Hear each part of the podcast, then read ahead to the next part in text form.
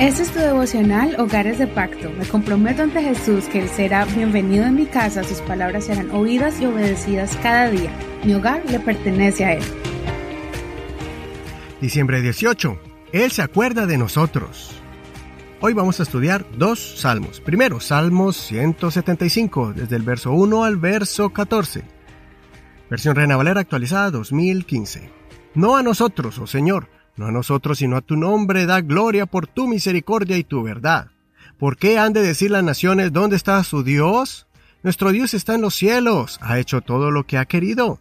Los ídolos de ellos son de plata y oro, obra de manos de hombres. Tienen boca pero no hablan, tienen ojos pero no ven, tienen orejas pero no oyen, tienen nariz pero no huelen, tienen manos pero no palpan, tienen pies pero no andan, no emiten sonido con su garganta como ellos, son los que los hacen y todos los que en ellos confían.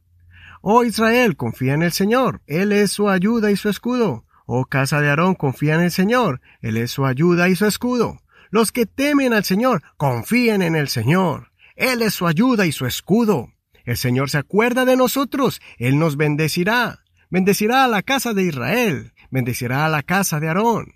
Bendecirá a los que temen al Señor, a pequeños y a grandes. El Señor aumentará bendición sobre ustedes, sobre ustedes y sobre los hijos de ustedes.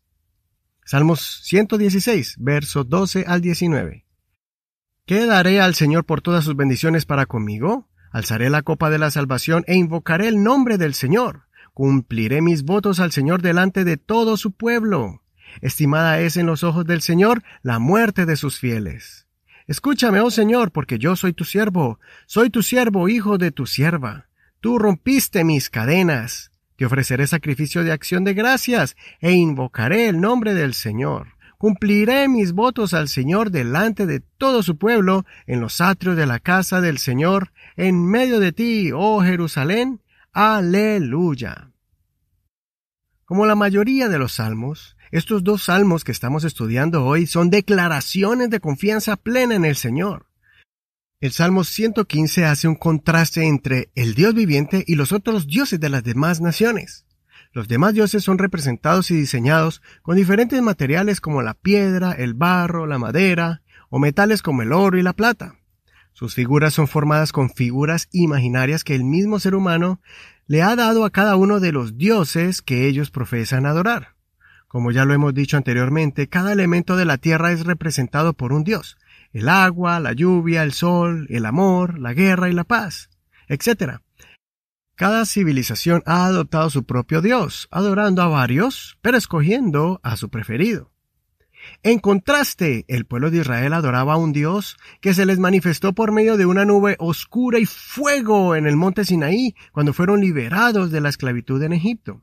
El Señor fue claro con ellos de que no les mostraba ninguna imagen, figura de animal o de ser humano, para que ellos no se hicieran un ídolo que lo representara a Él. Por eso el pueblo de Israel era diferente a los demás pueblos, porque ellos no tenían una imagen específica que representaba al Dios de Israel, sino que tenían un templo y un arca que transportaban donde quiera que iban, y en esa arca se manifestaba esa nube gloriosa de Dios cuando ellos adoraban al Señor. Ese es el Dios que adoramos hoy en día. Aunque Dios se manifestó como hombre y murió en la cruz del Calvario, aún así no lo adoramos al frente de una imagen, sino que cerramos nuestros ojos, nos arrodillamos y hablamos con Él, porque entendemos que Él es Dios que llena los cielos y la tierra. Cada vez que llamas al Señor en oración, invocando el nombre de Jesús, Él se hace allí presente. Pasando al Salmo 116, este es el salmo de alguien que sintió de cerca la muerte. Estuvo en un momento crítico y pensó que ya no iba a salir de esa circunstancia, pero él clamó al Señor y Dios lo libró.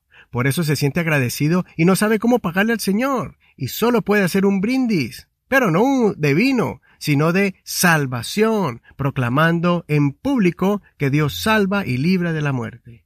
Por eso es estimada la muerte de los que aman a Dios.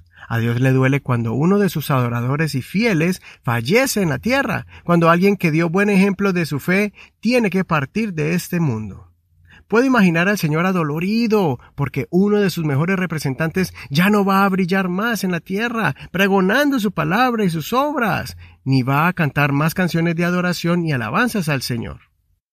Por eso el salmista, cuando estaba enfermo o débil, pedía a Dios que lo levantara para adorarlo en vida, y que si Dios le daba la vida, Él la usaría para proclamar el nombre del Señor.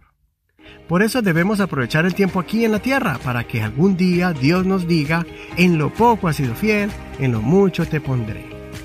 Considera, ¿necesitas un objeto o figura para sentir la presencia de Dios? ¿O simplemente cierras tus ojos y comienzas a adorarle? ¿Puedes sentir a Dios continuamente?